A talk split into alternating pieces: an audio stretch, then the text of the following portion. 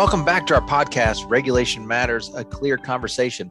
Once again, I'm your host, Lynne Dempsey. I'm currently the Chief Compliance Officer with Rick and Benny Associates Family Dentistry and Commonwealth Dentistry here in North Carolina and Virginia. I'm also CLEAR's President for the twenty twenty-two twenty twenty-three year. As many of you are aware, the Council on Licensure, Enforcement, and Regulation, or CLEAR, is an association of individuals, agencies, and organizations that comprise the international community of professional and occupational regulation.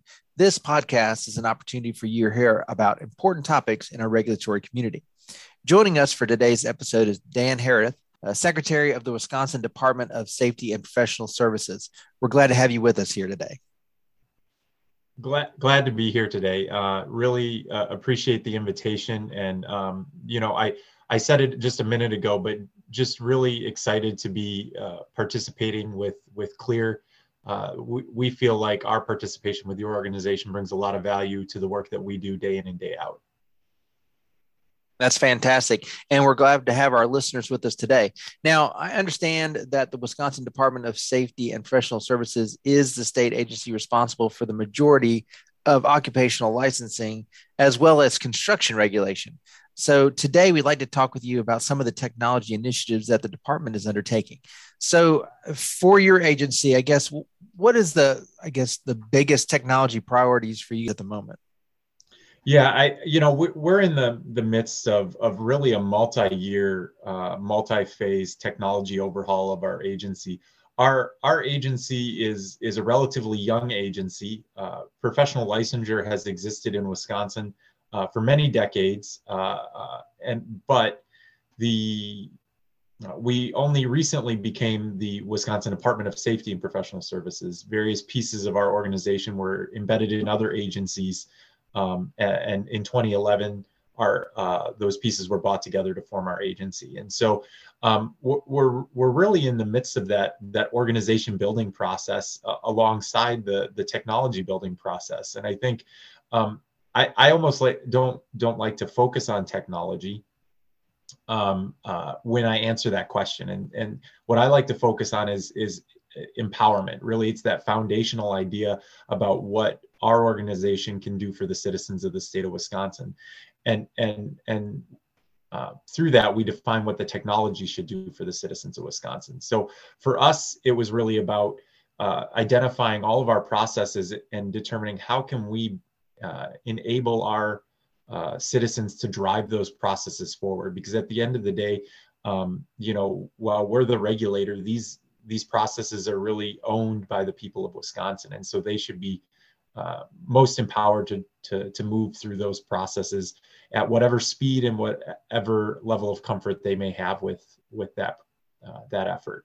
Um, so for for us, we we did move to uh, enhancing our uh, licensing process. We really moved from uh, what was what traditionally a, a manual process, augmented by technology, to now a, a, a technology-based process, a, a full uh, update of of that embedded in the technology. And so uh, what the new technology enables us to do, enables the citizens of Wisconsin to do, is really sit in the driver's seat of their of their application process and and and tell us when they're ready to move it forward. Now, I think what you're talking about there is uh, this, you know, Uh, a self-guided, cloud-based online license application and renewal process that you talk about. What what do you guys call it? We call it licensee. Uh, licensee. Uh, okay, that's awesome. Could, so I guess what's the difference between that and um, you know, this platform, and like, and how will that make this different for the applicants of the department? Yeah, ab- absolutely. So so it, the the the system we used to use was really, I I, I think of it back in my my restaurant days. Right, uh, growing up, uh, FIFO. So first in, first out. It was really the application came in the door, and the oldest application got touched first, and and and the third and fourth and fifth time it got touched, it was it was the same thing, just cycling through that list. And for us uh, internally, that really created an ineff- inefficient use of resources. Right, uh, it meant we were touching applications that that were at various stages of the process that maybe weren't ready for our review or for our input. And this new system allows us internally to better identify those applications that are ready for our review and input, uh, and to move those forward most quickly.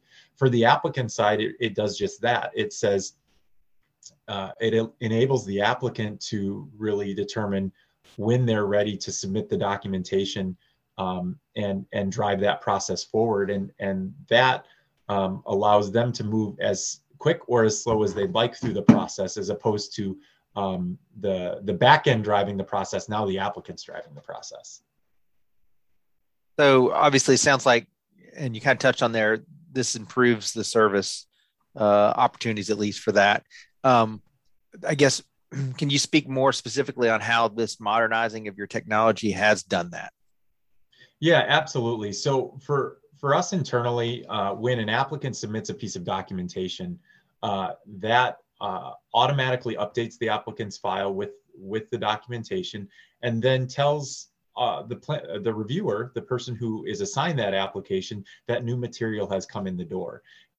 And so instead of the guesswork of maybe the application has new uh, documentation that needs to be reviewed, maybe it doesn't, now our folks internally know the minute a piece of documentation has been submitted or the minute a change has been made, and, and that allows them to put their focus on that application that's most active in the process.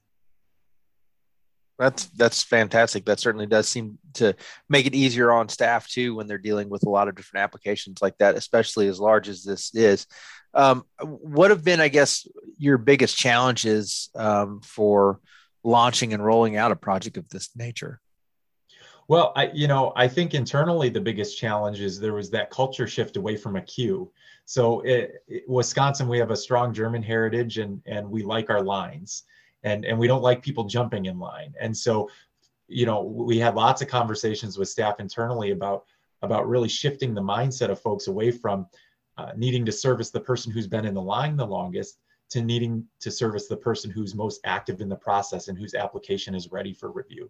And externally, it, it's really just been about reorienting people towards the process. And I, I think for us, um, you know, we're blessed to have a, a lot of folks in a lot of different industries throughout the state that are really engaged in our processes.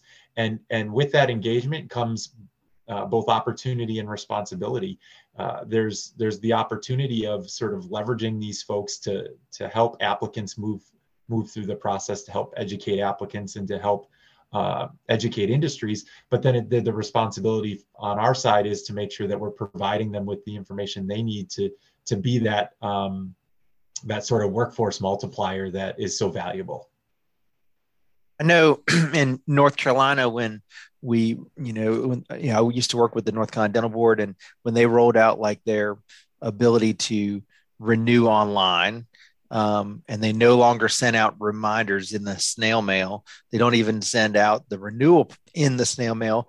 They were They were met with some resistance, probably some of the, the uh, you know, I don't want to say older population, that's not a good uh, nomenclature for it, but maybe uh, more technology challenged individuals. Have you run into that kind of uh, difficulties uh, in this process?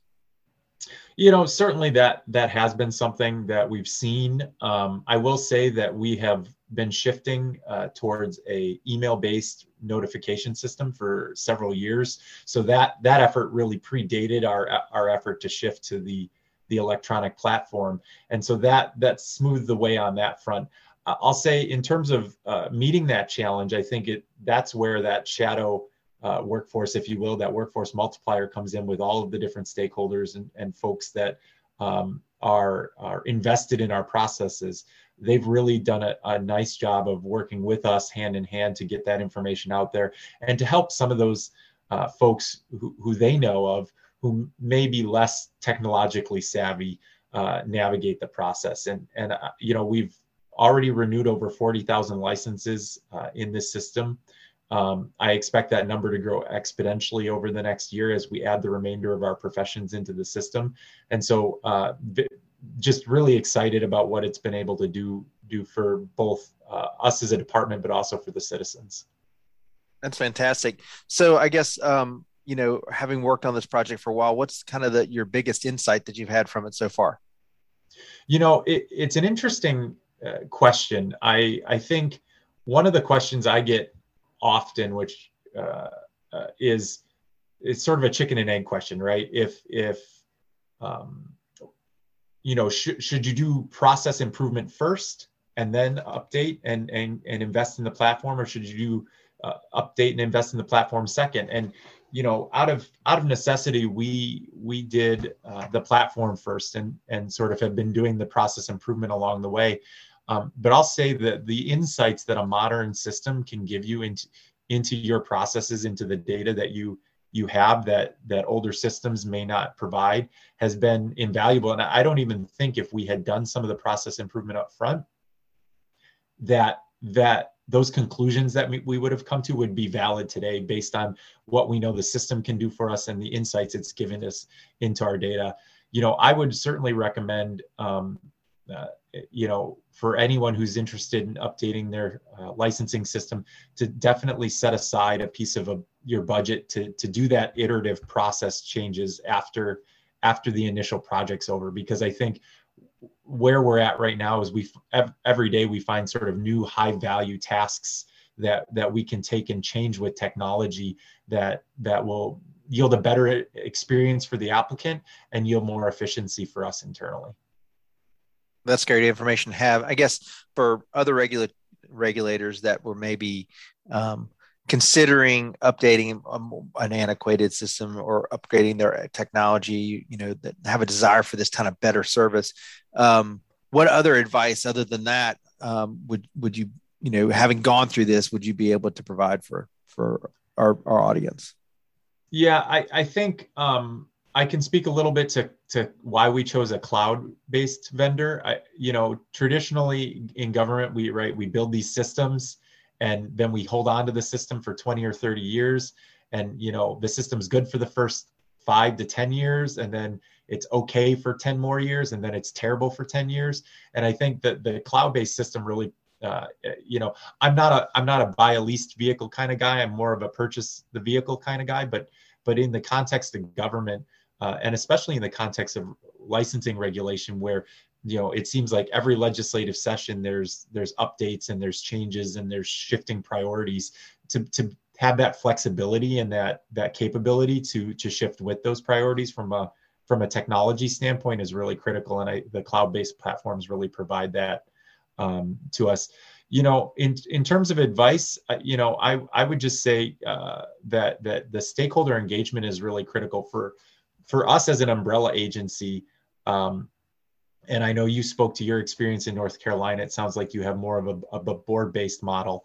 Um, you know, w- we have such a breadth of stakeholders, and and each each board, each profession is going to have different priorities and different needs and different processes. And so I think investing in in that work with your stakeholders, really growing uh, your pr- technology alongside your stakeholder group and bringing them along for the ride is critical uh, to to the success of the the program.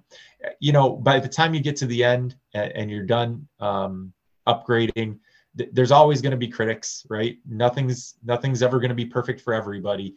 Um, but by investing in that time up front and having those conversations, um, they they they they have a higher level of of commitment and buy-in to the to what's being built, and and it helps to to minimize some of the the grumbling that you might experience otherwise. Well, as you uh, near you know adding this to to all of your licensing uh, organizations, um, as you start to look towards future projects.